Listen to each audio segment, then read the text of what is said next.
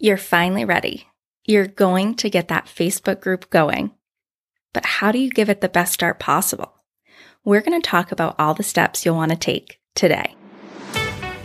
So, teacher authors, go ahead and reheat that cup of coffee because I'm your host, Kassaundra Foster, and we're about to get schooled in socials.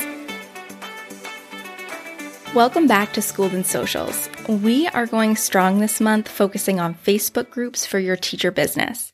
But before we dive in too far, we really should chat about how to get that group set up in the first place. So today I'm sharing each of the steps you should take to set your Facebook group up for success right from the beginning. The first thing that you have to do before you even hit that create new group button on Facebook is decide what your Facebook group will be about.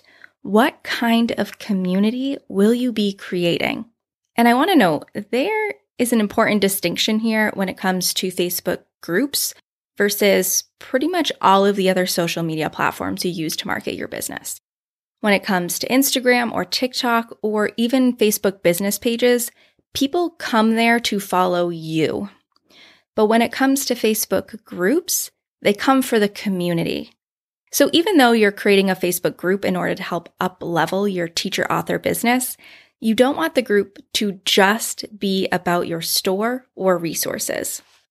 So, how do you decide what kind of community you want to create? Here's a few guidelines you can follow. What subjects, grade levels, and or topics do the majority of your resources cover? Creating a community around these will allow you to more easily suggest your resources as solutions for your community members. What are you passionate about when it comes to education? There's no reason to make this community feel like a lot of work. So, cultivating one around your educational passions is key. Plus, people will recognize that passion and expertise, and you will quickly position yourself as an expert. And then finally, what kind of community could you have used as an early teacher of? Insert your grade level or subject here. if there was support you were looking for, you can bet that there are other teachers out there looking for that same support and a community to help them. Now, once you've decided on the community you want to create, you can finally go ahead and hit that create new group button and begin setting up your Facebook group. The first thing you'll need to do is name your group. Some things to keep in mind here is that you want the name of your group to clearly tell potential community members what you're all about. Cute group names are cool, but as you know by now, we only have people's attention for a short time. So we want to make sure they know exactly what your group is about from the get go. Also, make sure to use some keywords in the title of your Facebook group. You can do some searches on Facebook using terms related to the kind of community you want to create to see what's popular. Or you can even use a keyword finder like Ubersuggest to see what keywords around your topic are trending. Incorporating keywords in the title will help teachers easily find and hopefully join your group. Once you have inputted your name, you're going to want to choose private as the group setting. This will allow you to vet potential members and not allow everyone and their mother to start conversations in your group. But make sure you choose to make the group visible.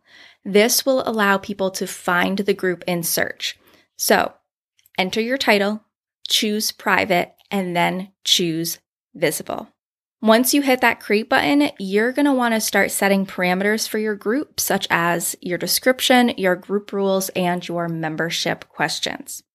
When it comes to your Facebook group description, Again, you want to be very clear on what your group is about, as potential members can read that group description when they're searching for groups. You want them to know what they're going to get and if they are a good fit for this community right away. And I've actually got a whole episode about how to write an effective Facebook group description, and I'm going to link that in the show notes for you so you can make sure that yours is top notch when you get your group going. Then you're going to want to review and create your group rules. So Facebook starts you out with um, four rules and you can tweak them, tweak the wording of them. You can even add rules or you can delete rules that Facebook gave you that just don't line up with um, your community. But you want to make it clear to your community members what they can and can't do within your group. One big thing I find when working with um, teacher authors is they want to make sure that other teacher sellers are not joining their group and promoting their resources within that group. And so they make sure that no self promotion is really part of those rules. So that's just something to think about as you are writing and figuring out those group rules for your community. Finally, you're going to create membership questions. If you start a Facebook group and do nothing else, make sure you do this step because those questions are how you will decide who gets to join your community and who doesn't. So before you run off to Canva to make that really cute Facebook group cover or you start writing out a lovely welcome post, make sure you have those membership questions in there and ready to go. Now, when it comes to your membership questions, you are able to create three questions as well as require people to agree to the rules before joining. I would utilize all three and make sure you have them agree to the group rules. Some potential questions you could ask could be about their teaching position if you only want a certain subset of teachers, for example, only fifth grade teachers as part of your group. You can ask them why they want to join the community or what kind of support they're looking for.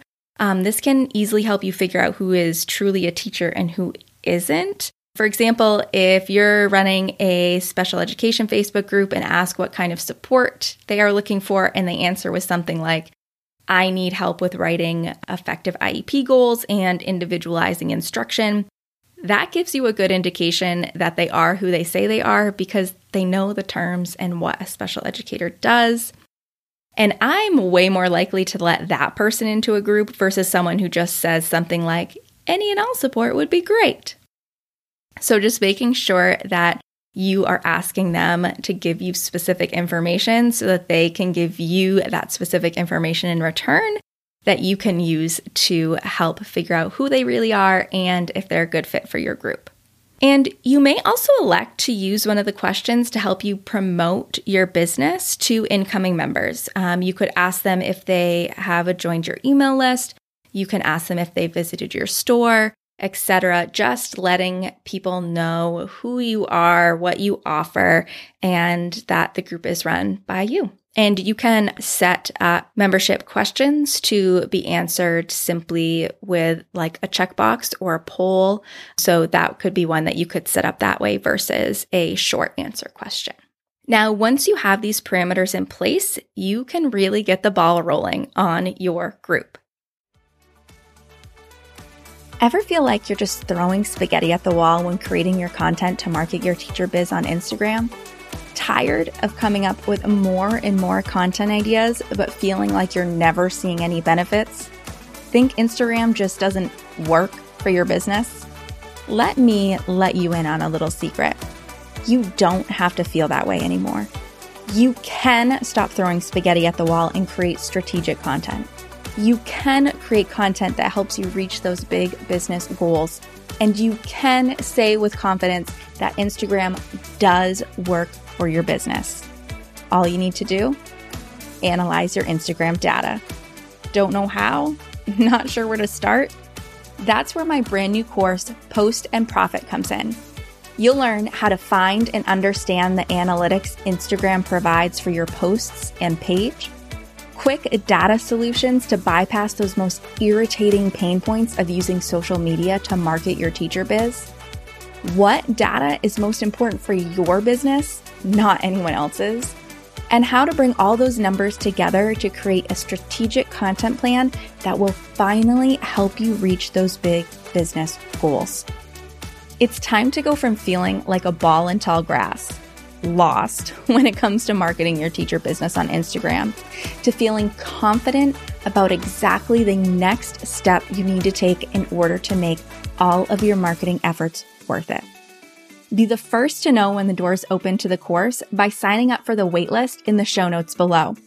2024 is about to be the year that you finally feel confident marketing on Instagram. By simply adding a few finishing touches, such as a cover photo and a welcome post, you will round out the setting up of your Facebook group. But once it's all set up, what should you do? Okay, here's what I suggest. Step one let people know you have a group. Post about it on your other social media platforms. Send it out to your email list. Include it in your contact info in your TPT resources or even your email signature. Just get the word out there. Let people know about you. Don't just wait for people to find your group. Step two, make a posting schedule for yourself. So decide what kind of information you'll post about. Educational posts based on your long form content work great, um, as well as freebies um, just to help you get started. Once the ball gets rolling in your group, you can tailor your content to your group's needs to help support them. And also decide how often you'll post within the group. There's no magic number of posts. The groups I help run, we typically post a few times a week, but work within your capacity so you don't burn out. Finally, decide how often you'll do community management. How often will you pop into the group to vet new members and review posts and comments to make sure people are following the guidelines? Um, I suggest at least a few times a week, but as your group grows, you might find it helpful to pop in once a day. And then step three enjoy your community. Yes, this group is here to help you with your business, but don't forget to enjoy connecting with other educators and learning from them because that is truly the magic of a Facebook group. So, when it comes down to it, setting up a Facebook group for your teacher business is fairly simple honing in on a topic and completing a few well thought through steps, setting up those membership questions, you are on your way to creating a community of teachers that you can quickly build, know, like, and trust with who need your resources as a solution. And that is a big and easy win for your business. Now it's actually time to go and do the thing. So set a task on your calendar and get that group set up. And once you do, make sure to share this episode to your stories, tag me, and link your brand new Facebook group. I can't wait to see what amazing communities you all will create. All right, cold coffee friends, thanks so much for listening. If you're loving getting schooled in socials, make sure to subscribe so you don't miss an episode. Also, I would love it if you left a review so that other teacher authors like you can start getting schooled in socials too. All right, I'll see you in the next episode.